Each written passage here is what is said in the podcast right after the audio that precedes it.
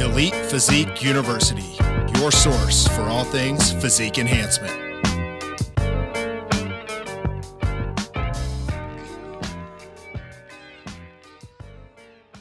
All right, stop, collaborate, and listen. Jeff Black is here, and I got something to spit and something. They'll grab a hold of you tightly, flow like a harpoon daily and nightly. Will ever stop? Well, that's on you. So here we are. This is Jeff Black, mm-hmm. and it is an excellence cartel takeover mm-hmm. of Elite Physique University. I am joined by the mighty John Gorman, Gramps, Jason Theobald, but he's beautiful, and then the sleek and sexy Jeffrey Sue. What's up? Today, we are going to talk to you about why you would want to quit your job and become a full time coach because each of us had jobs before we started chasing our passion. But I want to start this the right way. I got a white trash energy drink. Boom, bitches. All right. Well, welcome to the Elite Physique University. I'm going to start with Jeffrey Sue, like I always do. Oh, Sue, yeah. how's your hamstring routine going? And how's your Man, you know, I had like two awesome leg workouts in the last like week or so since, you know, taking, you know, a week and a half off back in the gym. And I've been killing it, Jeff. Killed it on the hack squat. I got four plates per side on the Cybex hack for a solid, you know, a couple sets The of eight thing reps. is, from your rear by, they look good. yeah, but from when I turn to But the from side, the side, though, I don't know where they go. they don't hang. Or maybe maybe I'm not posing the right way. Like, how do they look so good from the back, but then they just fade? I don't know. I don't know, man. Um, your rear by looks great. Your rear by looks great. I appreciate it. Um, you know, business is great. You know, new clients coming in almost like every day. It seems I'm getting inquiries now. Um, a, a lot of hormonal health problems Yeah. that I, I'm fixing, and now I'm trying to get real good at it. So I don't have to look up reference ranges and, and things like that. I, I like I was talking to Jason today. I was like, I just gotta know this shit. I gotta fucking like memorize, you know, the DHEA ranges and like T4 and T3. and Much this easier once you have all that. You can just rock through it. Pretty then I can move faster. Yeah. Um, I got a pre-qualification for a, uh, a mortgage, like literally like a minute before we start recording, uh, which is freaking awesome. Um, other than that, you know, life is good. You know, I got a um a chart that I built completely out with all the ranges I can send you if you want. hey, I would appreciate that. You know, yeah, You- no, I just split screen when I go through the labs. Yeah. I just split screen on my Mac and I'm able to just go right down and, and knock everything out and write my notes while I'm doing it. So it's very helpful. John Gorman, you're not the host today, buddy. It's me. But how's your last seven days been? Well, here we go. Had to crack one up. You know, I don't know if we can toast through the screen here, but we'll get a Oh, little toast. little toast Yeah, going there we on. go. Boom, there we go. There we go. Um, dude, I think my cortisol levels drop like tenfold because I don't have to do shit. I can I can sit here and do emails while you guys talk and bullshit. I mean, I don't have show notes in front of me. It's uh it's awesome, man. But uh but in all seriousness, first of all, Jeff, congratulations on pre-qualification for the house because Thanks. I mean that that's a big deal, and that kind of ties into what we're talking about today. You know, quitting your full time job to become Yep. you know a coach or just something in the in the fitness industry full time, and that's a big moment. You know, I've I've been doing this since 2008, and I just bought my first house that I'm sitting in right now last year, and um, you know it was it was a big deal. It was a big moment for me. So happy early congratulations on that. I know you're looking at houses and stuff, but that's Yep. kind of cool.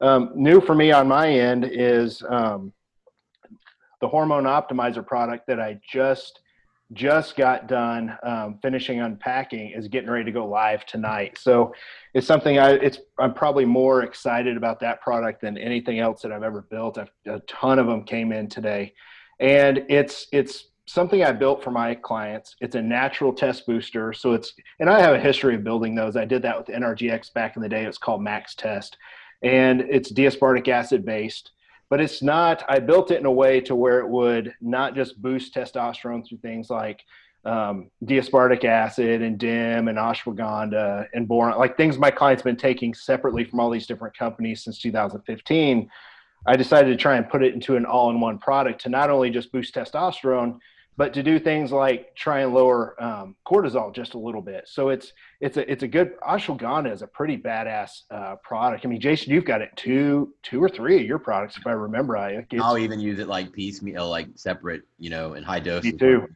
And with athletes when I need it. Yeah. yeah. So It's this this product. started out, you know, it was it's seven capsules now, but it started out at like 10 because I had so much shit put in there because I went back to my days of Max Test and I had maca root and like all this other stuff in there. And we had to keep whittling it down, whittling it down, but finally got a good product. And, and we're going to launch it at 39 bucks. Um, and it, it's, you know, I got tired of test boosters in the industry. You know, other companies, one that I was with, everybody knows, you know, adding things like stems to their products so you kind of feel them, and that stuff shouldn't be in test boosters and it pissed me off. I'm like, fuck it, I'm going to build one that's going to be better. It's only going to be 39 bucks. So I'm I'm super excited, and we're about to launch that. Actually, as soon as we get off the podcast here, I'm going to turn it on Shopify, and it's ready to go, man. So uh, that's that's been my week. That's what I've been mostly excited about. Besides, you know, we just did a podcast on the Excellence Cartel covering keto. So if you guys listening haven't listened to the Excellence Cartel, go back and listen to that.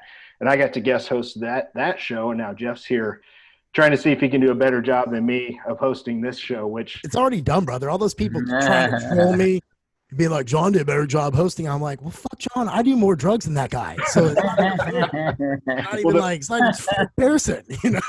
the best part is like so some people are going to be watching this video on youtube if if they go back and watch as soon as you start rapping jason disappears man his head goes off the screen he's like trying to hide not laugh so probably the highlight of the show but yeah man you can you can go ahead and, and take it from here man what's what's going on I gotta hear what's going on with Gramps first. You know, he's beautiful Yeah, little we buck out there in the wild. Yeah, he's a beautiful buck in the wild. Man, How's it going out there in the wild right now, Jason? It's it's going, man. Things are going good. It's just a really busy time. Um, I moved Saturday um, into my new place, and um, there's a lot to get together, like to move your house in a pretty quick time. Um, you know, like there's a ton of appointments. I'm over there all the time, meeting the cable guy, meeting the blinds woman, meeting. Uh, I mean, it's just it's just a lot, dude. Um, but yeah, it's been good. And then I decided to go ahead and you know compete because that was a good idea to diet and have to move a house and still tend to clients. Just stay numb, man. Who wants to have feelings in 2020 anyway? Fuck feelings in 2020. So I, you know, I thought that'd be a good idea. Um, so I'll be in Tampa. Um, I was already gonna be there with clients. That's why I hopped in and just kind of show clients. Like one of the things that always gets me is when you know clients get into a tough situation and they just throw their nutrition out the window. And I kind of want to prove that like that's the time you double down. You know, you control what you control, and you know, getting fat and in a bad situation is worse than just being in a bad situation. You know what I mean? Um, so then on the new ethics front, we've got two new products launching. We've been kind of playing with it online, so I'm not going to say exactly what they are, but I'm pretty excited for them. Um, I'm going to add for sure one of them right into my into my stack right away. Um, but yeah, so that'll be coming down here in the next week. Uh, we'll be we'll be uh, disclosing what the two products are, and then we've got a couple other cool ones coming down the pipeline. My joint formula.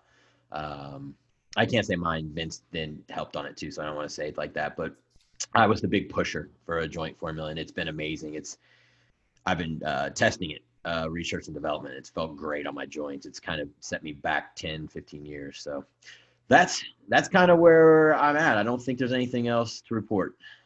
Hey, I was going to ask you real quick. Um, you know, it it looks like you're making changes daily. I did talk you into sending me that ass pic that you know I complained about on the Excellence Cartel. it was a nice ass, wasn't it? Wasn't it? Hey, I mean, you're dude. You're you know, you asked, and I said probably a couple pounds away, three max. Like hammies are popping, glute striations from the side, and the back double bi.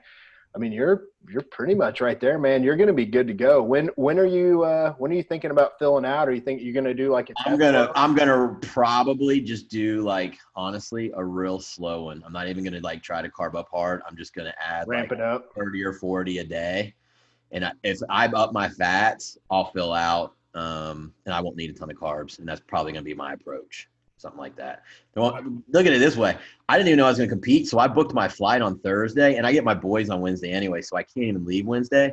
But on Thursday, that should be the day I'm loading. I got to fly through the airports and then get to Tampa and get weighed in. And then I compete Friday morning. So you know, it'd been better to be there Wednesday and be chilling Thursday, but I'm just gonna crush Cordy's all day. I'm gonna just have it like in an IV and just try to stay chill. Take a whole bottle. Do you mean me to like mail you, but not really mail you in quotations, some good kush to take you through this?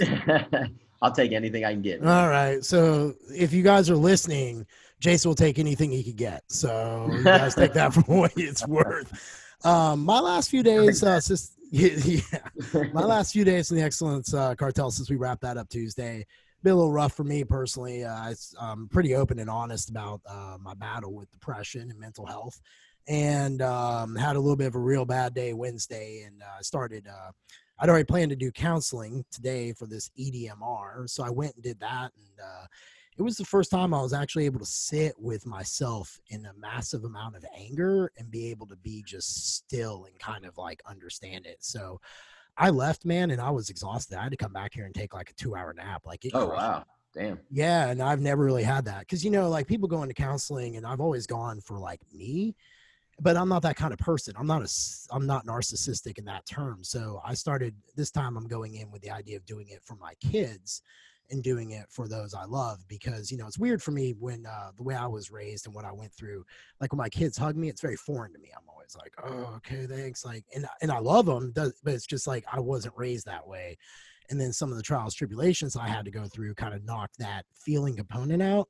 So this therapy I read about it, Laura Conlin, who's a friend of all of ours, recommended this book, The Body Keeps Score. And I read it, and uh, one of the tall tale signs is if you look at pictures from your childhood and you can't recognize yourself um and i can't like i look at that that kid and i'm like i'm not that pussy you know like and i just like remember like how scared and all that stuff so it was very interesting and i, I hope it's it's going to be good for me and that's at least something i haven't tried and I'm willing to try anything to always be better. And I think that that's the one thing I always try to encourage people with mental health. It is a journey, much like your physical health. It just doesn't. You just don't go to a counselor a few times and just dust it off, and you're you're better. You have to kind of keep going and keep working at it. And there's always stuff to dig through. But uh, after we even that depressing little note right there, otherwise, I'm going to send you all an ass picture of me. Um, and then now let's get into the topic at hand. So every one of us who's sitting here, us four beautiful men we have all had full time jobs. And for whatever reason, there was a calling that got us into becoming a coach. There was a moment that we just said, hey, you know what? We're better help, we're better use, we're more helpful to people in this capacity. And we set down that road. So, how I run a show, I'm not nearly as prepared as John we normally do it very organically, but I have notes. So we have stuff like multiple revenue streams, sponsorships, your why, cash flow, are you a leader, finding out about yourself, like strength assessment. So um, we have some ways to kind of keep us guided. But how I want to begin this is I want to begin with Jeffrey Sue, because I always oh, yeah. begin with Sue.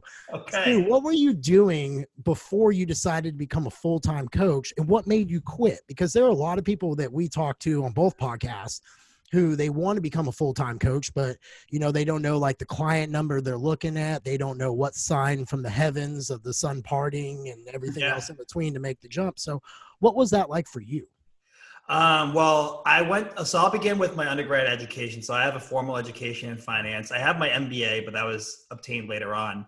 But i went to school um, at bentley university in waltham massachusetts. I majored in finance. And um, when I was in college, I wanted to go into investment banking. You know, I, I, saw, you know, American Psycho. I watched Wall Street, and I wanted to be like Gordon Gekko. I, you know, I really wanted that lifestyle. And then I realized that, um, you know, very, very few people made it into that inner circle out there in New York City. And uh, I had friends who did it who hated it I ended up taking a career path in corporate finance, which was much less stressful, still stressful, but not as bad as um, getting into invest the investment side of finance. And I hated every job that I worked at. I worked in retail, I worked in healthcare, I worked for several very large companies, and I hated every job. And I butt heads with every uh, boss that I had. I hated all my coworkers. No. I was just miserable. I was just miserable, miserable, miserable, and I hated my work. Um, the hours were crazy. I was just really unhappy. And I was like, is this going to be the rest of my life? Because I can't fucking take it anymore past like, you know, four or five years out of school. I was like, what am I going to do with myself? And I just like loved fitness and bodybuilding. I couldn't wait to get off work to get into the gym because I, I felt like myself. And I was like, something's got to change and so I just started helping some people on the side and it kind of grew from there. So I'll leave it at that for now.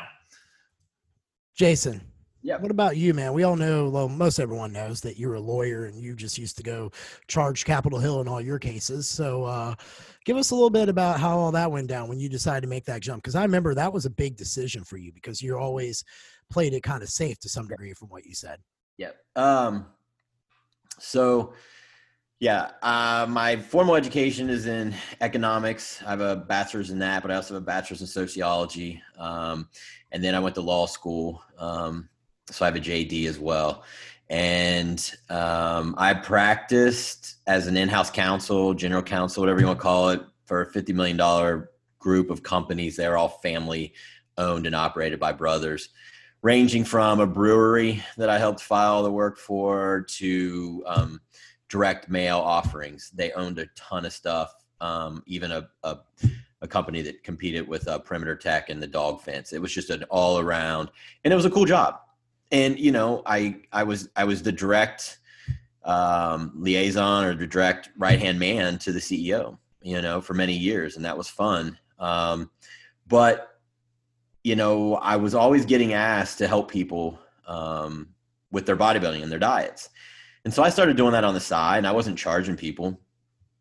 And you know, Steph was like, "Man, you're really good at this. I bet you could make money doing this." And I was like, oh yeah, you know, you're probably right. And so we set up a little business, and then it just grew from there. And way back in the day, sounding dating myself, but I would just have people come to the house on Sundays, and I'd work all Sunday. So I was still a lawyer, but I'd have appointments starting at 8 a.m. with nutrition clients all the way till 6 p.m. And um, you know that was going cool. And then kind of the like message boards were blowing up, and you know, I got to online coaching and I got rid of the, you know, the, the in-person stuff because I didn't want to spend all Sunday meeting with people. And as it giant just grew, I was still a lawyer.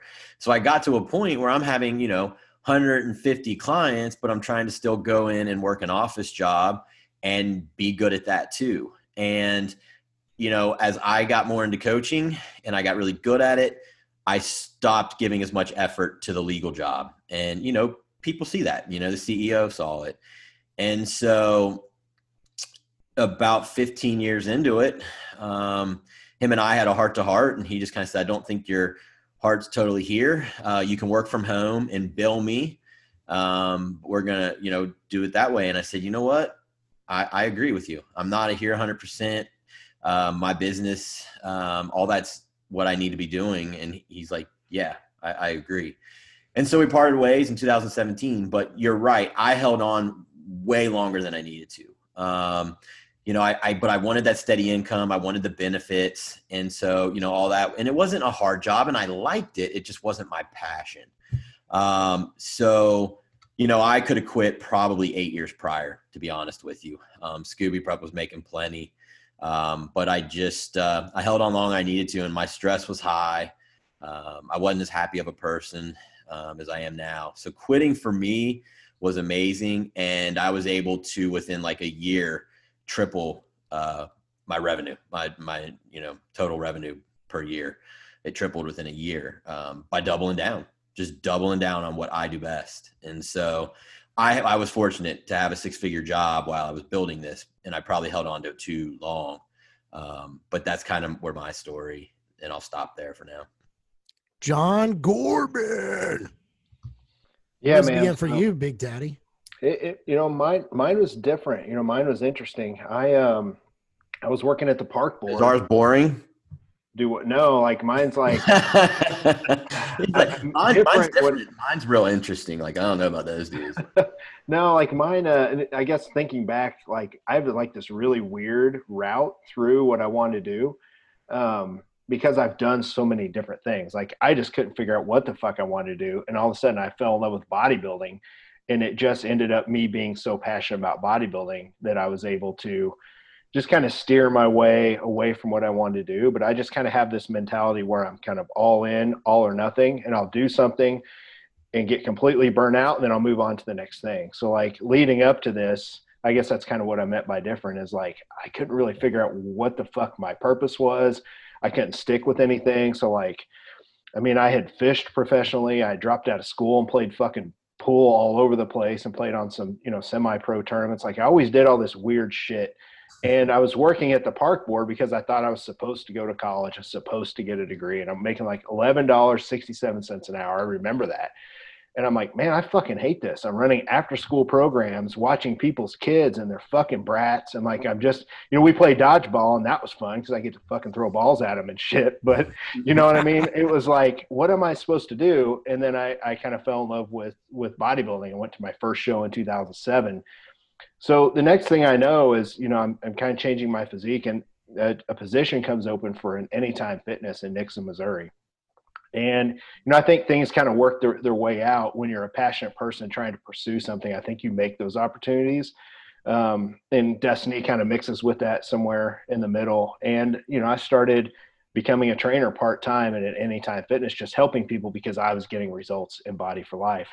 And the owner, his name is Monty Pierce, the most important guy I've ever met in my life, hands down. He's he's my mentor to this day. He's the one I bought my gyms from eventually. And you know, he had a he said, "Hey, I'm going to open another gym in Republic, Missouri." And I said, "Hey, I'd like to manage that." So I quit my job and I started managing a gym and I started training people. So, you know, I already kind of had my foot in the door training people, but that's what led me to to really think, "All right, this is what I'm passionate about is writing writing diets, workouts and helping people." And I was doing a lot of one-on-one training in the day. So that's that's kind of my story with that. And i know you're gonna you're gonna get to a lot of different topics on how we transitioned out and stuff like that so i don't want to go too much into that. But i did that from 2007 until 2010 you know jason and i became pretty good friends back then through the message boards and stuff like that. And and i said on one of our podcasts not long ago he's always kind of been like a year ahead of me on most things. And you know he started coaching and we both kind of had the same coach for a while mark roseman he tipped stuff from the boards and then I saw him transition and start coaching people. And I was kind of working with people in the gym, but I thought, fuck, I'd like to do what Jason's doing. That's kind of cool. And so he was always kind of one year, one year ahead of me. So I, I, I, really watched Jason, what you did for a while. And then of course you were my coach. So I, I learned about how to work with people online and how the email system works. So yeah. anyway, that, that's kind of my story and I'll, I'll, I'll stop there for now. All right, John, this is a safe space. So dead honest question. How many kids did you call the shot on and beam the shit out of just because you wanted to?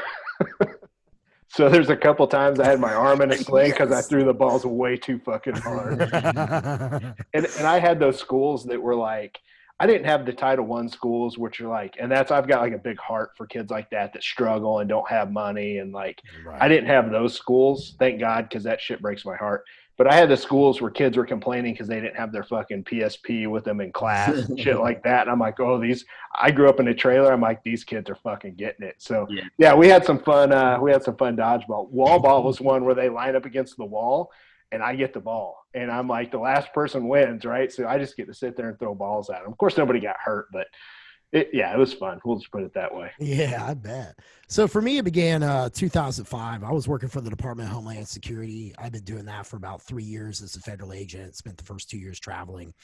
Landed here in Nashville, which isn't far from my hometown.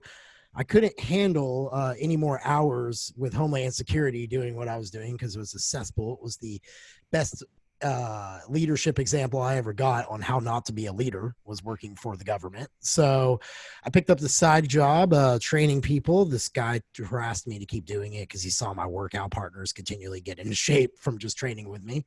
Um, first lady I ever trained, she wanted to look sexy for her 10 year anniversary and wear this piece of lingerie I helped her do that. Uh, she came swinging, picking me up, swinging me around. I'm not a little guy, and I just made me feel good. So I knew that that's what I wanted to do. So it wasn't long for me. I just slowly started building up nighttime clients. I think like everyone else did, and then kind of like there was a point where it's like, well, you know, I'll figure it out, and you just kind of jump. So with that being said, how I want to unpack this is I want to go with the why. So I think that's the most important thing. So if you're a coach and you're listening to this, and you're going man, I, I don't know if I'm there. I don't I don't really know much about business. I can tell you I have a four year business management degree. I've not used it really at all in my business. Uh, it has been worthless paper hanging on my wall because what you get when you roll your sleeves up in the trenches dealing with people and building your network is way different than what they taught me in business business school. So, um, John, I'm going to kick it right back to you what was your why man? And how important if you were if so we're talking to new people who might want to be doing this like coaches up and coming who, who want to know how to do it. What was your why? How did you find it? And what would you advise them to do to find their why Yeah, so I, I get this question a lot because I do a lot of consults whenever I drive, like one hour phone calls with people that want to do what we all do, right? Mhm. Um, so my why was different when I was younger because my why was, you know, I almost feel like it was selfish, but I think that's okay. Like when you're trying to really become good at something, great at something, I think you have to be a little selfish. So my why was very selfishly around based around myself. Like I was so obsessed with bodybuilding in the very beginning. My why was to become, which I turned out to be the worst bodybuilder ever of all time, was to become a, a very, very good bodybuilder, right? And it, it was it was based around the fact that you get attention, and it was, you know, when you know when you're late twenties, early thirties, you know, that's kind of what I needed anyway. So my why in the beginning was based around that, but once I started to help people, that completely changed, and Mhm. I tell people all the time you know, there, there are athletes out there and, and then there are coaches and people always ask me, Gorman, why haven't, why haven't you been on stage? Like it's been exactly 10 years since I've been on stage. And I always tell people like, that's, that's not my fucking why anymore. That used to be my why was bodybuilding, but now it's not. My why is to become, you know, a great coach and be remembered for that. I tell people all the time, you don't remember Phil Jackson's fucking basketball career. He played in the NBA. You don't remember what he fucking did on the basketball court. You remember him as a coach and and I try and think of myself in that way. Definitely not trying to compare myself to Phil Jackson by any means. I'm just saying people remember coaches for what they do with their athletes and with people, and they don't really remember what they did on the field or or in their profession, so to speak. So my why is kind of switched over switched over to that. And then when people ask me about that, I always tell them I'm like, and this sounds generic and cliche, but it's true what do you think about when you wake up and what do you think about when you go to bed and what are you obsessed about all fucking day? Like i don't care what the topic is. It's fucking niche. We're a bunch of bodybuilding coaches for fuck's sake. Like our people get up, up on stage in a banana hammock and put fake tan on. That's a tiny tiny tiny part of the fitness industry. And we're all making fucking six figures plus doing this shit or or or i mean i'm there's a lot of people we know making way more than that. And you know some of you guys are too my point is like it doesn't get more niche than that so i don't care what people think they're th- you know if they think you know it's not big enough that's that's bullshit like it can be super niche and you can make a lot of money you just have to be super passionate about it so that's that's how i tell people how to kind of narrow their why down they're probably already thinking about it all day anyway That's a really good advice. I like that. Jason, what about you, man? Speaking of niche, that was like your thing with the hormone classes, right? Like it really, you know, I want to talk about some revenue streams. You know, if we kind of get there, I have some key things I want to talk about. But that was something that kind of like here this last year, year and a half, really kind of put you on the map. It took you from the bikini coach that you're being known as to uh, being uh, someone who could actually like do some, you know, fix those coaches who were talking shit about you. You were fixing their clients left and right um, and turning them back around. So, uh, give a little insight into that, man, about like your why and how that developed. Like we already know, like you know, the past and like why you got into it because you thought you could be good. It, you built it up and you knew you could jump. But how did that why evolve for you? Like, and I want to paint the picture of it evolves as a coach. You start with one way and it's it keeps changing as you It move. through. actually hasn't evolved. It's just been applied differently. So Okay. when I got into coaching, it was always I just liked seeing people succeed where they they couldn't on their own, but but the talent was there. Like that's always cool to me. Um, so that was like always my why. And then basically as I've gotten to, you know, do the hormone classes, it's the same thing. Like these people come to you and, you know, they can't get it done on their own. You know, they're in a bad situation. And then when you actually give them their life back, you know, that's pretty powerful. So the why has always been the same. It's just I applied it differently because I saw a need, you know. Sue, what advice would you give based on that to someone who's like sitting there? Because I know you do a business class, which is usually full every time you've ever done it. So Yeah. when you have these coaches who come in there who are looking to maybe springboard, how do you talk to them about their why and what advice do you have for them uh, going through your program? Well, I always say that your why sort of leads into your values, and that leads into your brand because each of us has a feel. Like our brands, like Scooby Prep, First Call Fitness, or Team Iron House, or John, your coaching business, you know, we all have a certain feel. And that, especially because we are entrepreneurs and sole proprietors or leaders of our teams, that trickles down from the top. So your why kind of is the feel for your brand. And so going back to what John said, you know, the thing that you think of the first thing when you get up and the last thing you go to bed, that is like your passion. You should sort of like dig into that and be curious about, you know, how far you can take it. And for me, excuse me, for me, when I was working in the in the corporate finance jobs, or the reason why I got into corporate corporate finance was to make money. It was just to make money.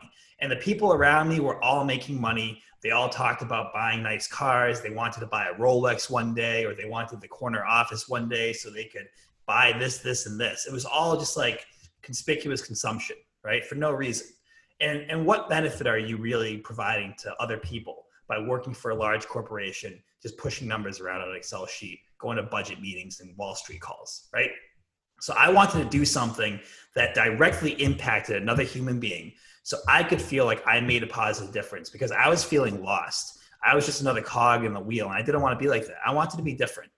And so that's what got me into wanting to help other people. And my love for bodybuilding nutrition, which was dated all the way back to when I was 15, 16 years old, that became the, the vehicle in which I would help other people. And that's how I decided that I wanted to get into coaching, get really good at it. I want to keep you because that glow light looks real fucking good on you. Hey, you know. Would you dare say that there's a leadership evolution that has to take place when you're a part-time uh, coach going to full-time coach? And what was your evolution in leadership to make that switch for yourself? I think I think the leadership evolution begins with your ego. I think everyone starts a little more egocentric because they want to build something. They want to make a difference. And while you're you, you can spin it in an altruistic way, it's still about you because you think you're like going to be Superman, save the world, right? You're going to be the one that changes everything. Um, so in that sense, I find the leadership to be very egocentric in the beginning, but then you evolve into a more like team focused or client focused leadership style where you're putting the needs and, and values and pain points of other people before yours so that the leadership doesn't begin with you. It almost begins with what you see and that sort of reflects back on you and then you make your decisions off of that if that makes sense.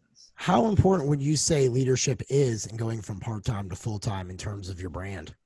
Oh, geez. I mean, I think leadership of of yourself and having like emotional intelligence um, and being able to self-regulate and control what you put out and control what you you choose not to put out is very important in terms of building your brand and um, getting others to see clearly the value that you provide and not putting out any noise that could distract from that and that's very important when you first start building a brand is because you want to get that value out and you want that to shine above like any other noise that could surround that so people can grasp it and then begin engaging with you. And that's how you get clients and customers. It's through engagement.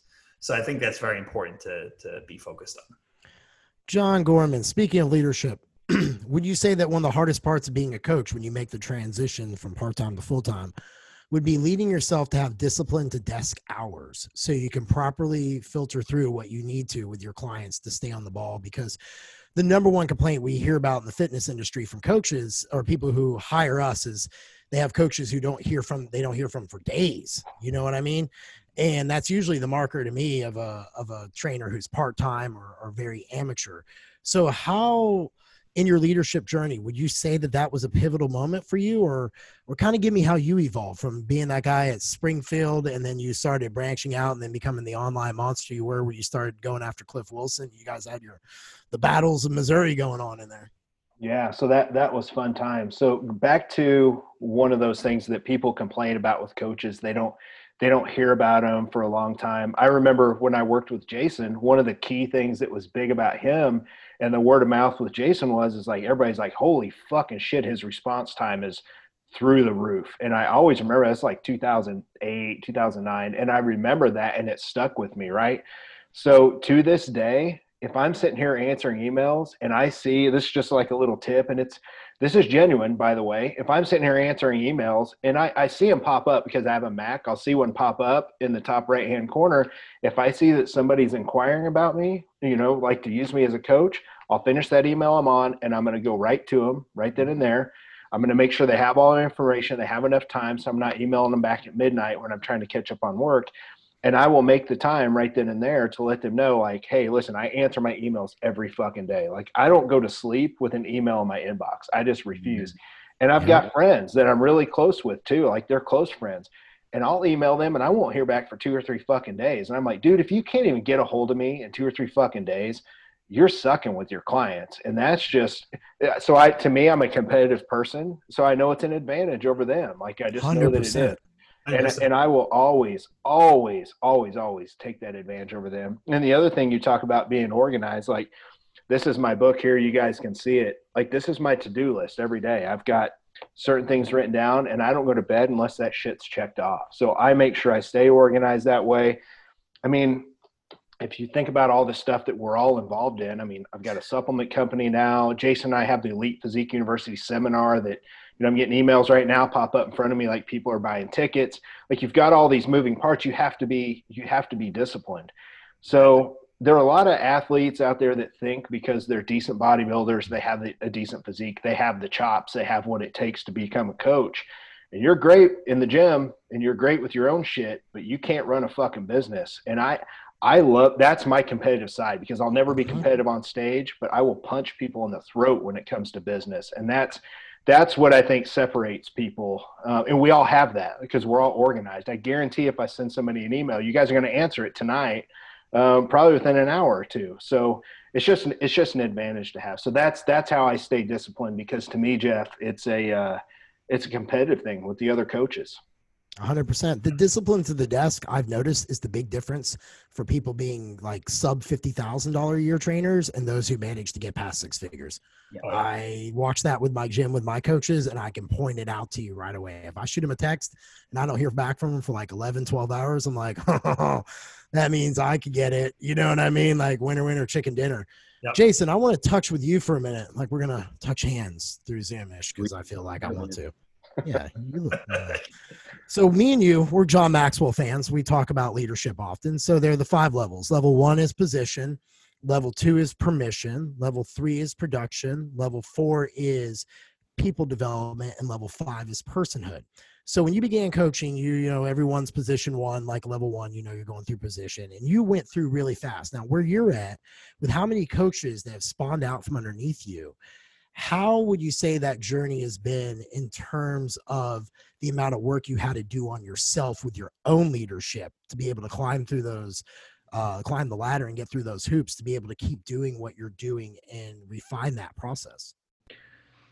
Well you know for me personally my leadership style is is more kind of lead by example. Like i've always been that way. Um, you know, a lot of times in my sports teams, um, I was the one who get picked to be a team captain, and I wasn't really that team captain that was going to yell at people, um, jump up and down. I just, you know, try to play hard and, and do everything to the best of your abilities, and that's kind of how I lead now, and it's always kind of filtered through for me. So I, I, I don't want to say that I haven't had to change, but at the same time, I don't know if I've reflected on leadership as much as other people. I just lead by example. That's all I know how to do. And and by doing that over time, it's got me to where I'm at. Like I don't know that there's anything deeper than the way I lead than to do it by by example and that's the most powerful way and i think most people they get caught up that leadership's a sexy topic and i'm like dude nine out of nine times nine out of ten of it is just showing up and being who you are daily and having your principles and having your values you know your principles your compass and the yep. values is kind of like you know the way the seas are going and what you're trying to accomplish. If you're a coach or you're just a regular listener and you're interested in learning more about leadership there's a great book. It's one of my pillar books that i recommend to all coaches. It's called developing the leader within you by john maxwell. That is what will help you go from a trainer which is positional leadership to a coach which is permission leadership um, now i want to turn it to punch you in your throat john gorman business. Let's get on finances for a minute man. Um, so, what point do you think with I want to talk about like savings, was there like a dollar amount that you had to have saved up before you made the jump? Where were you at as far as comfort of finances, or were you just kind of like me and like, ah, fuck it, I got like a month saved up, I'm just gonna go ahead and do it, like nothing Yeah. else? Because we all have our own little ways about finances, all four of us. So I wanted to kind of get everyone's little take on that. And any advice you had for a coach, would it be like, hey, you need to figure out you need to have this many clients at this dollar amount before you jump, this amount in your savings, you know, ma- maximizing your revenue streams. What are your revenue streams going to be? Sponsorships, gyms, etc. Yeah, no, this this is a great question, and whenever I help, like I said, I, I do a lot of this to help people kind of make that transition that have four or five clients and they want to do what we all do, and and I answer it differently from them based on what I do because you know we're all built a little bit differently. So I'll I'll just tell you guys what I do, and it's kind of the same thing I did with a supplement company and speaking, like you know, all that shit. The physique summit. I just fucking do it, and I just I just know that it's gonna work. Um, I can see it happening, if that makes sense, and that's not arrogance or anything like that. I'm just an all-in type person. So, whenever I was, whenever I had my clients, I knew. So it was 2010. You know, I I had some money saved up. I had enough, but people were coming on board. I had I don't know. I went from like four clients to like 20 in like two months and I started to see the money that I was making, and I had people just keep they just wanted to keep coming and keep coming, and it was just one of those things I could just see it organically, and maybe that that was from watching guys like Jason and Layne and like everybody else was starting to kind of get a, a large clientele built up, and I felt like I was pretty good at it, you know, and I knew I still had a lot to learn, and I was humble, so I just jumped in. I said, "Fuck it." Now I was making thirty-five thousand dollars a year running the gym, which, like I said, it's not like where Sue lives, where you're going to starve if you make that much money. Here in Springfield, Missouri, it's kind of like Kentucky, where you're at, Jason. Like that's you can live, like you can survive on that. You can get a So- seven hundred dollar apartment that's actually pretty decent, and you got plenty to, you know, if you're not a Yeah. dumbass, you can go out. I was living in six hundred bucks a month. Yeah, not ju- what I not Sue's two thousand dollar shithole up there in Massachusetts. So I mean, I, I I knew, you know, I was making, you know, at that point I was bringing in like I don't know, fucking four or five grand a month for a while, and I just knew I could do it. So I had a little bit of money saved up, and I just jumped in and I just went because I knew, well, worst case is I can just go get a fucking job somewhere. But I didn't even worry about it, and that's just kind of the type of person I am. It's the same with the supplements. Like I dropped a bunch of money to to start the supplement line, and I knew that it would be okay, and I could just see it kind of happening but I don't recommend that for everybody because there some people have fear. I just I just don't have a lot of it, and that can be a bad thing. So what I tell other people to do is like, listen, make sure you have enough. Do it the smart fucking way. Probably what Jeff would would tell everybody. Sue, make sure you have six months of money saved up in your account to where if you had to live off money, you've got six months saved up and you have that worth it uh, ready. And then you know whenever you make that switch, if things don't work out, you've got a backup plan. But I also tell people you don't you don't want to go in with five clients and quit your job and try and make a full time living.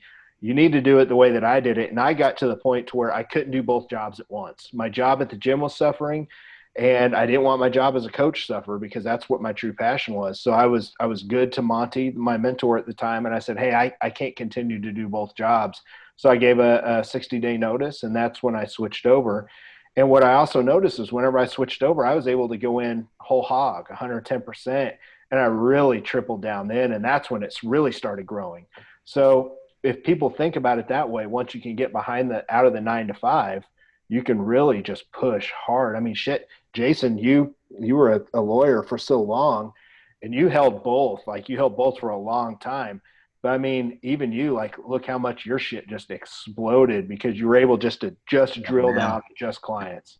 Yep, One hundred percent. That's a damn good answer. Sue, I remember you sitting on my couch back in September of 2019 after that horrendous leg workout that Austin Stout and I brutally put your CNS through. Um, and you were talking about how the roller coaster is with clients. You know, you get up to like 100, and one day Yeah. you wake up and you're down to 65, and then the next Yeah. day you're back up to 82. So, knowing what you know now, as far as because you scaled and ramped and flew off like a 747 when you kicked Yep. off your business compared to, I think, mine and, and everyone else's who were kind of steady builds that stayed up. You've managed to go like a roller coaster, up, down, all around. So, what advice would you impart on a new coach who's considering leaving their job for a full time, knowing what you know now about how really rocky of a road it is? Oh, geez. Well, first of all, know that when you have a cushy, you know, six-figure corporate job, there are leaders there that are you know, at the helm making decisions and to keep the company afloat. And you have a 401k, you have, you know, your health insurance covered and all that stuff. And while the nine to five may feel like a cage, it's a pretty safe cage. That's why people stay in it. But once you are outside of that cage, you are the captain of your own ship. You're flying the plane. So if your altitude meter breaks, goes out of control, you go to a nosedive, guess who has to pull you out before you crash? You. So that's the risk you take. And I knew that coming out of corporate financing, going into my own, you know, owning First Claw Fitness. And so that's one of the reasons why I went back and got my MBA because I wanted something in my back pocket just in case.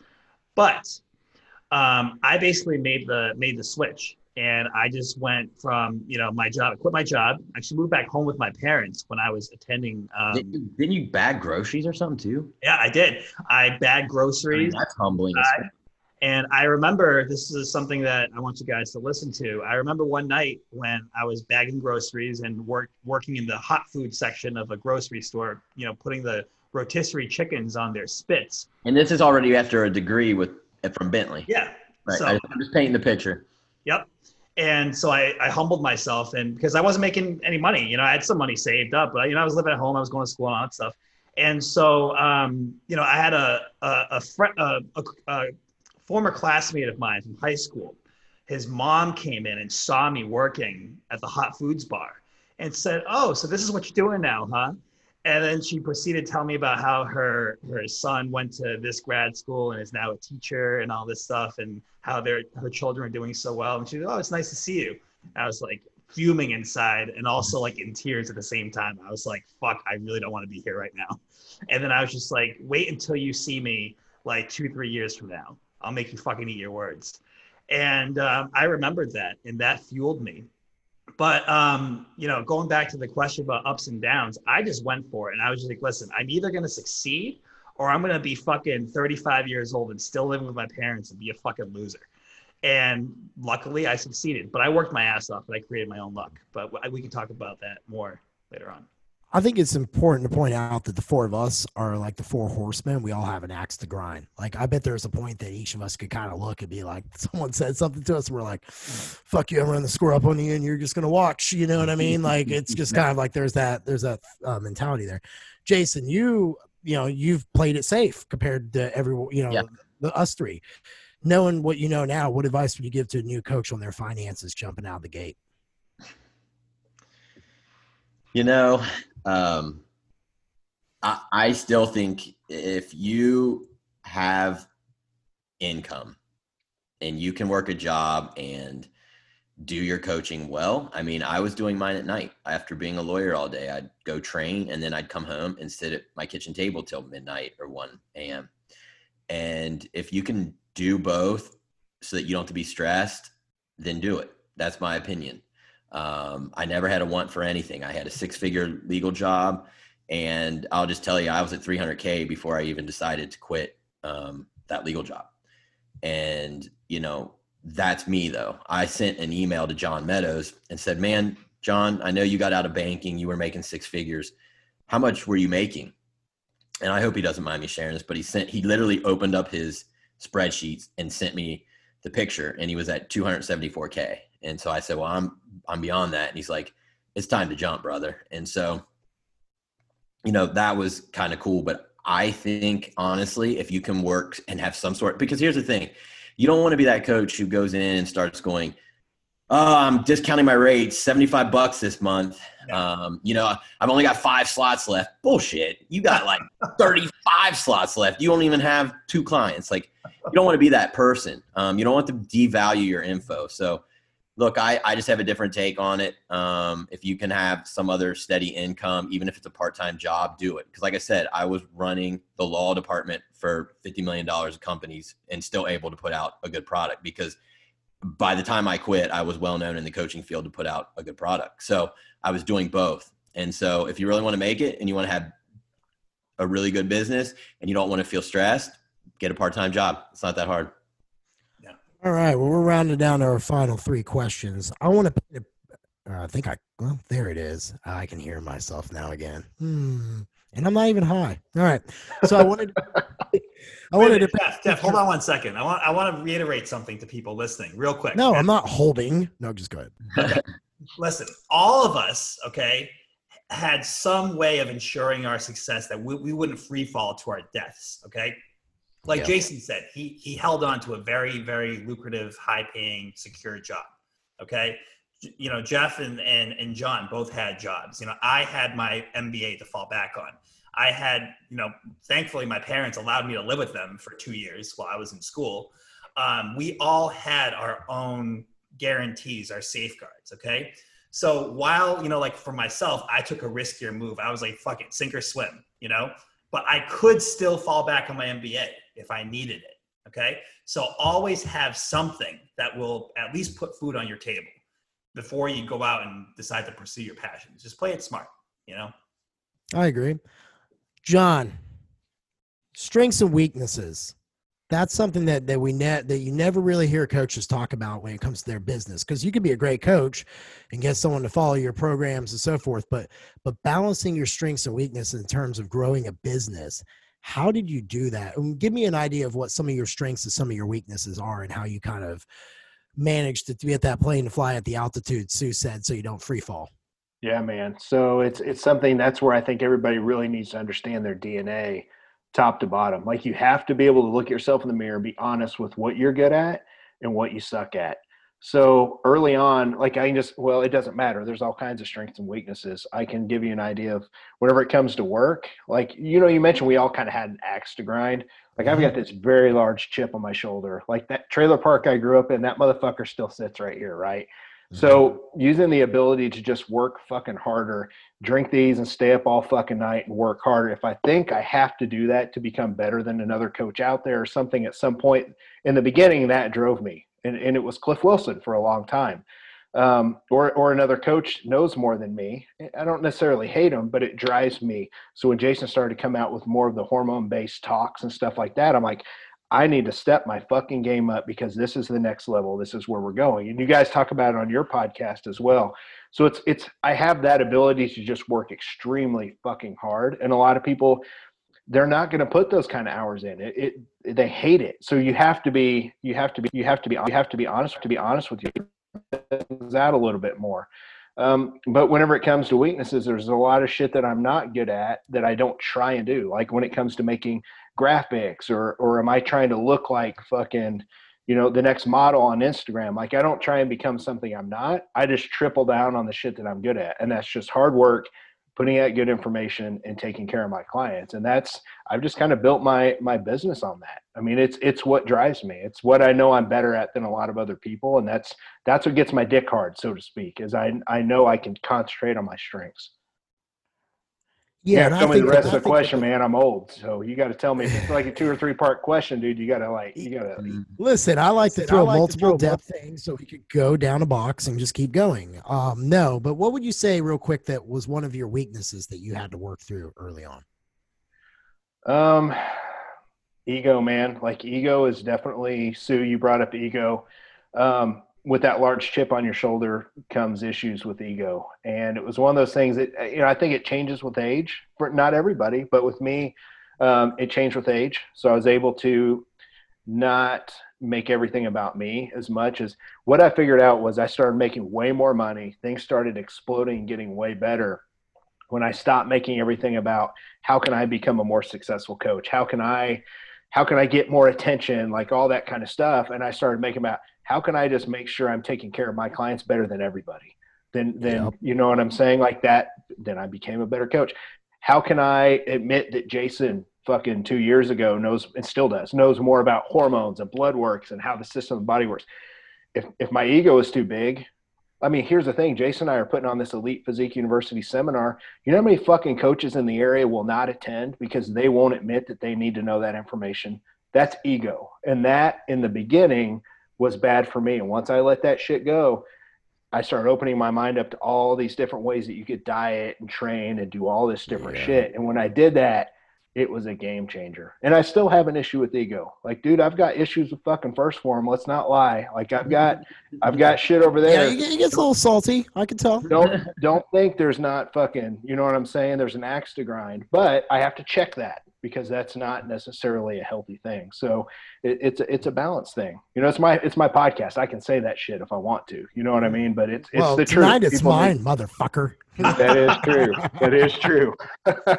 Um, Jason, biggest uh what was the hardest weakness for you to overcome and how did you over how did you work through that? Because you know, you're like Grand Mac Daddy of us all. So um, you know, your strengths are pretty bulletproof. You you got a good head on your shoulders, good background.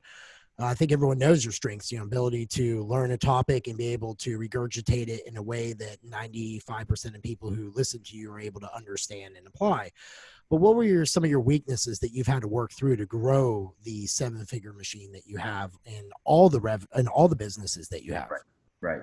Um, well, you know, I know one of my big, biggest weaknesses, and I still work on it. Um, but it's just kind of who I am. Like, is my bluntness um, with clients. You know, um, Jeff's smiling. Um, I've been there before. I remember You've you there shit at before, six weeks out. I remember. I was still Um, about it. And so I always am. Work. I'm. I'm. I'm trying to be better about it. But you know, I get a lot of people say, "Look, that's what I need." I appreciate that. Like it stings at first, but that's what I need. But at the same time, like as a coach, I have to be able to adapt my style. Um, and I'm. And I've worked on it, and I have improved. To you know, there's people who come to me that don't appreciate bluntness. Um, you know, I, I played a lot of sports growing up, and most of my coaches were just to the point, man. That's just the kind of people I played for. And um, it kind of carries over into my coaching and it is something i'm still working on to this day. And then I, another weakness of mine is i just i'll work myself too thin. Um, if someone comes in and like their story is just heartbreaking and even though i'm like i'm on a hold i'll be like ah fuck it. I know i can fix you and you know. So that tends to sometimes put me up against the eight ball and then i'm always feeling rushed and stressed. So i'm working on that where like at least this year i created a wait list and I've never done that. I've always just been like, let's roll, you know, and it got to the point where man, I just couldn't catch up. I always felt like a salmon like swimming upstream. And so those are like two big weaknesses that I've been working on. And I'm sure there's many others, but those are the ones that I'm still working on and trying to improve um, as I go forward as a coach.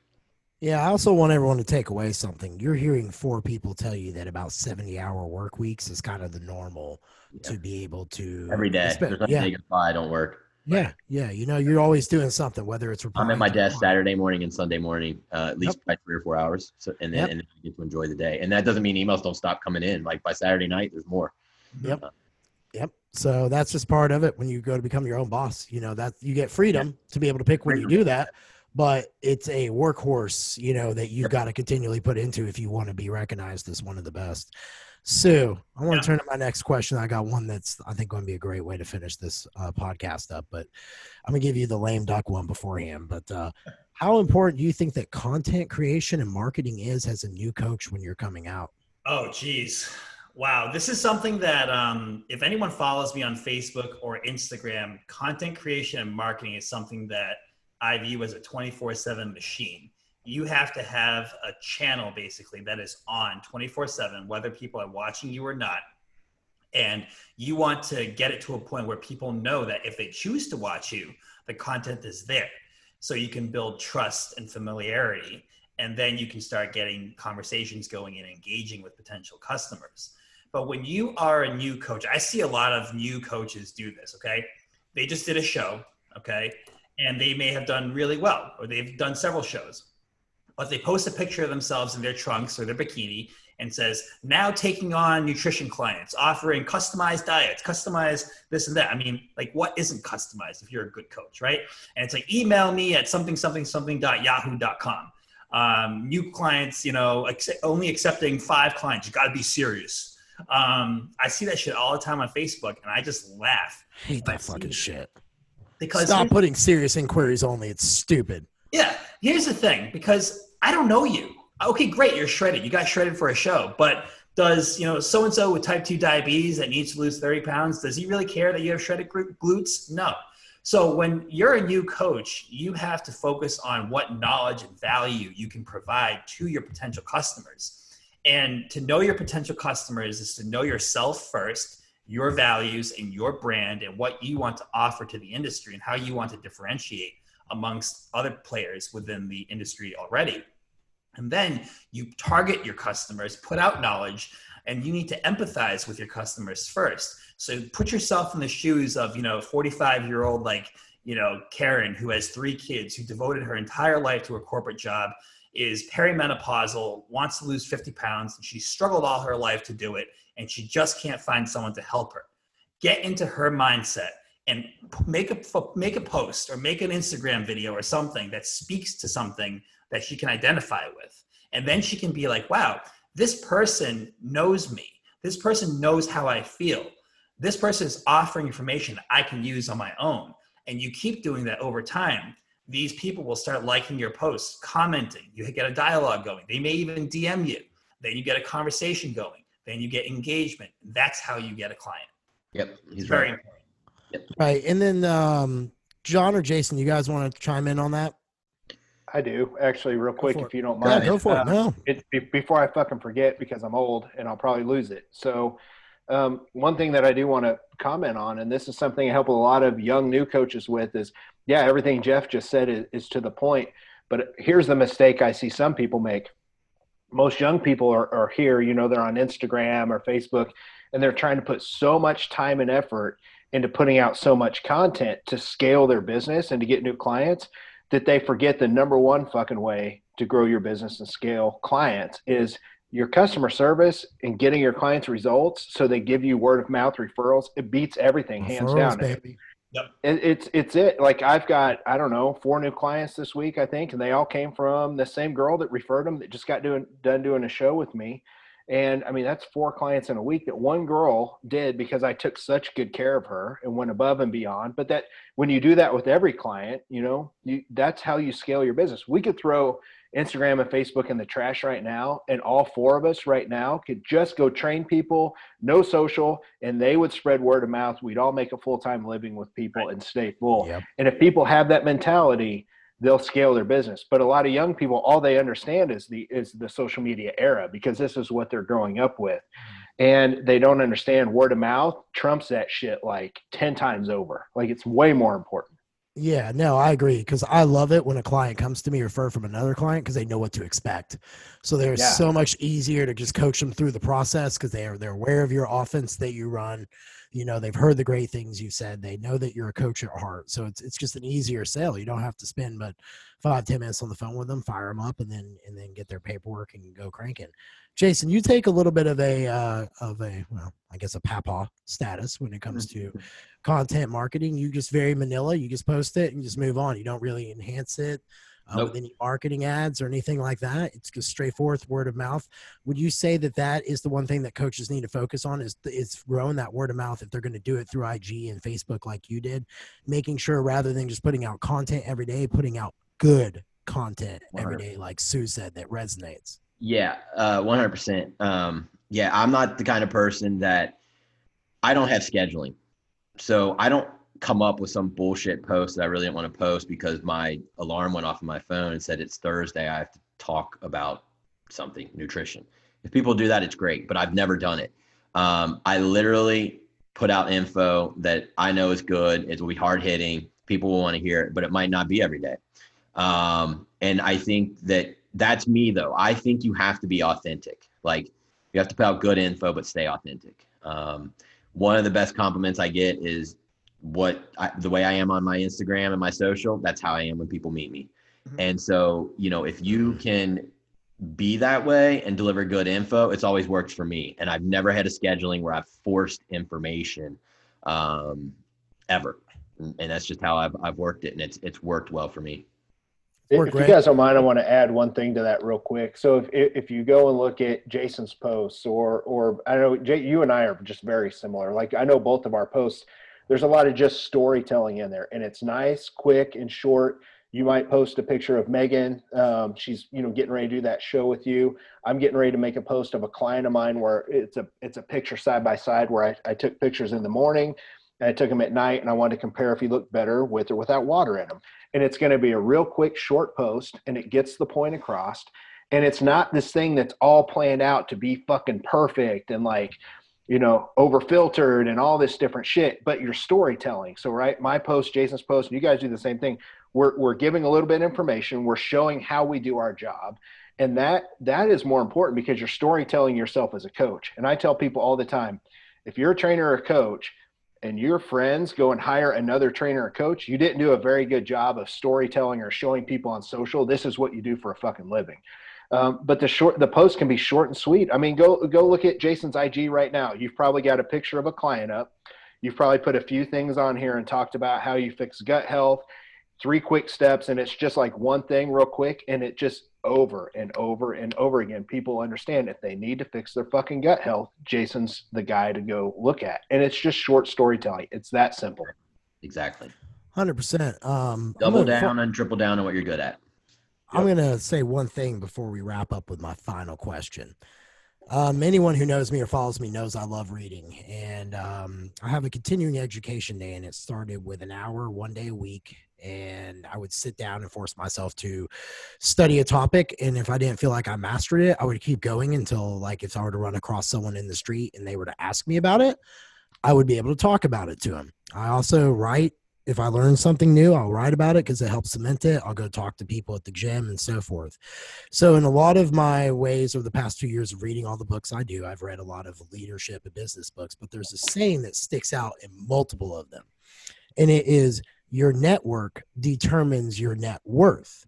So my final question is going to be if your advice to new coaches on where to start to build their network because we can all agree that us knowing each other has been great mm-hmm. because we've got to yep. meet other coaches and really branch out and really kind of see well, stuff. So I mean, look at I'm gonna turn that to you. That's how, the, that's how this podcast came about. Correct. Us yeah. All meeting, like, you know, th- those are your networks.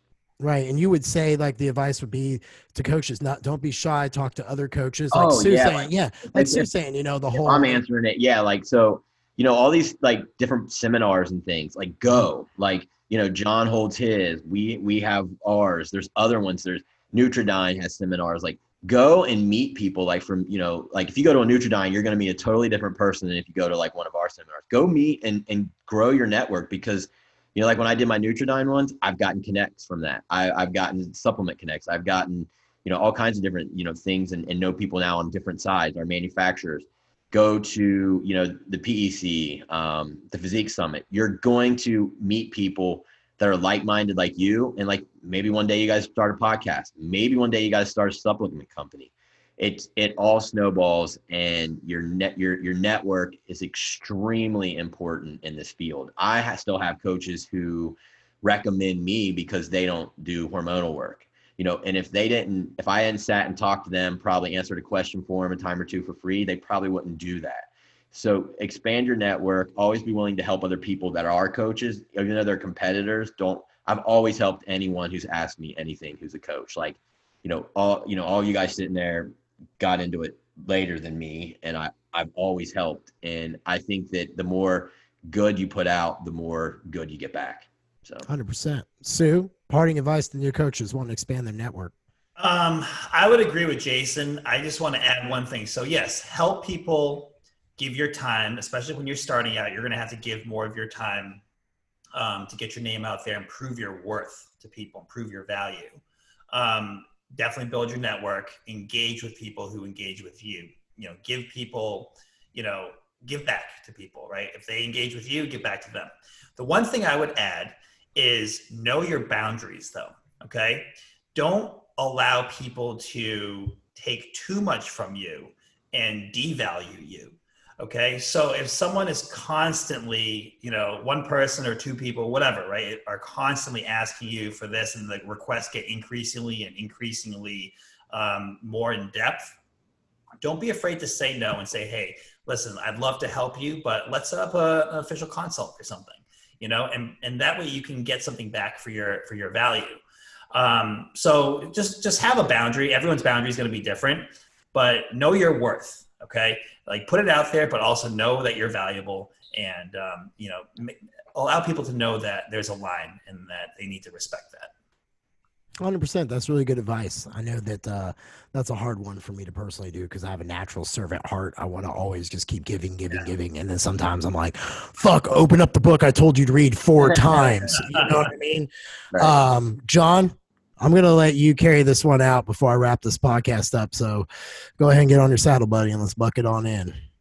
You know, Jason brought up a good point about seminars and conferences and stuff like that. And I, I want to reiterate that, but I want to tell people, I want to give you an example of just how impactful going to those can be. Because here's the thing we named three of them, four of them actually. You know, you guys have the PEC, the Physique Education Collective. I've got the Physique Summit.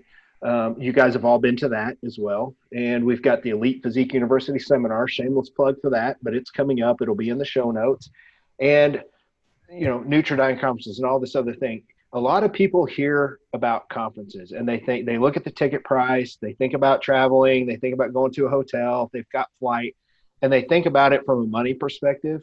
But here's let me just give you an example with me and why it was so important. In 2014, I went to my very, very first scientific conference. It was an ISSN conference at University of Tampa and it was all about physique enhancement. Jacob Wilson was there. He was running the Human Performance Lab, doing all this great shit. Ben Pakulski was there to speak. Brad Schoenfeld, and I went there, and that that's also when my ego started to go out the door. We talked about earlier, and all I wanted to do was just learn so much because these guys knew way more than I did. But what happened is, is I met so many people there that was that above and beyond was what was worth more than what I ever learned. And whenever I was sitting there with Leslie at the conference and I watched them speak, it also lit a fire under me. And I told her because she knows the way I'm built. Like if I want to do something, I'm just I'm just gonna dig in and do it. I said I'm gonna fucking speak at an ISSN conference someday. Like I don't I don't have the degree for it, but I'm going to fucking do it. And what that led to was that led to me starting the Physique Summit with Cliff Wilson. And then finally in 2017, I was able to go speak at the ISSN annual conference as a fucking half bro coach to a bunch of researchers. And my point with that is you'll never ever be able to get better. You'll never be able to meet people that know more than you do if you just try and fucking interact through social media and the people that you know around you. So to me, that conference that's a huge fucking turning point for me because without the physique summit, I mean, shit, Jason and I probably aren't doing this podcast. Guys, we probably don't meet without the physique summit. We probably know each other through social, but I don't know you guys because you all came to that. Um, I mean, it's just one of those things. It, it opens huge, huge doors, and I just can't emphasize it enough. Go attend and meet people. It's yep. you never know. It can be a life changing deal, and it was for me. One hundred percent. Yeah. What a way to round that out. That's great advice. So I want to get to round out with the five points. Number one is you got to find your why. Number two, is you got to learn to lead yourself because you're going to be leading others and eventually you're going to lead a business, which means you got to constantly be refining and getting better. And that means doing deep work on yourself. Number three, it's finances. Have a plan, one that you're safe, one that you have a fallback on, and one that you can hit the gas when you need to to gain ground when others can't. Number four, be your strengths and weaknesses. Be honest. Ask those closest to you. What am I good at? What do I suck at? And if you're growing, hire to your weaknesses. Don't worry about making those things better. Hire to your weaknesses, exploit your strengths, keep hitting the gas. And the last one is your network. That's wild. That's big. It's huge. It's important you guys can interact with me all day during social media and that's cool but when i meet people and i get to like hear something like really unique about them it makes me like like them fall in love with them a little bit more and want to continue developing that relationship. And uh, you guys heard the advice of four coaches who all have multiple income streams who are all doing very well who work 70 plus hours a week because we love helping others and you all have seminars because we want to give back to our community in terms of leadership, education, and networking with each other to make this industry better than what it can or better what it is and allow for a better future for the coaches coming up. Um, little show notes to wrap up. We have the Elite Physique University Seminar that is September 12th and 13th. Six lectures, two Q and A's, and one Jeff Black on LSD because I will be there. Yes. Um, I look yes. forward to uh, seeing you guys. Uh, oh yeah um, I might just pop in one of those Q and A's and just kind of just be like, sure, whatever drug questions, I'll take them. um, but uh, you know, take the burden off you, uh, off you, a uh, clean, clean cut gentleman. Mm-hmm. Um, and then we have the um, PEC seminar that is October 16th to 17th in Denver. Uh, we have received three um, PowerPoints from coaches. So we're inviting three coaches to join us to speak Friday night. If you can make it out to Denver, you guys get a chance to speak. This is our giving giving back. We want coaches to showcase their brand, stop feeling that imposter syndrome, get to This is a computer. huge opportunity. Yeah, it's huge. It's what we're talking Huge. about. The I mean, you're gonna be able to video this, and you're speaking, and it's gonna be on your Instagram. Yep, you're gonna be able to do a bunch of stuff. It pushes you up in terms of authority, 100. percent Exactly. So we, the four of us, are collectively giving people many different routes to be able to exploit growing your business and really become a coaching brand that you can be proud of and a force that's you know to be reckoned with in all honesty in business. But otherwise, gentlemen, I really appreciate it tonight. John, I smoked your ass when it came to hosting the show. I just want to. I got a now whole. John's gonna be pissed. my- now he's gonna have to take at- over again Look at my notes. Look at my notes. So Good God. God, it was great though. I really appreciate the opportunity to be here. I know Jeffrey Sue, uh, me, and Jeff were really looking forward to doing this because it's great that we can collaborate and show the other coaches that collaboration is how you really Yep. go far in this industry, not sitting on your own island going "fuck that guy," Yep. um, but rather working together in the trenches. And this one was fun, and I hope everyone took something away from it. And be sure to share it if you guys liked it. And let's get some parties started. Have yourself a great night. Thanks for tuning in to Yeah. Thank you. Physique Hey, guys. University.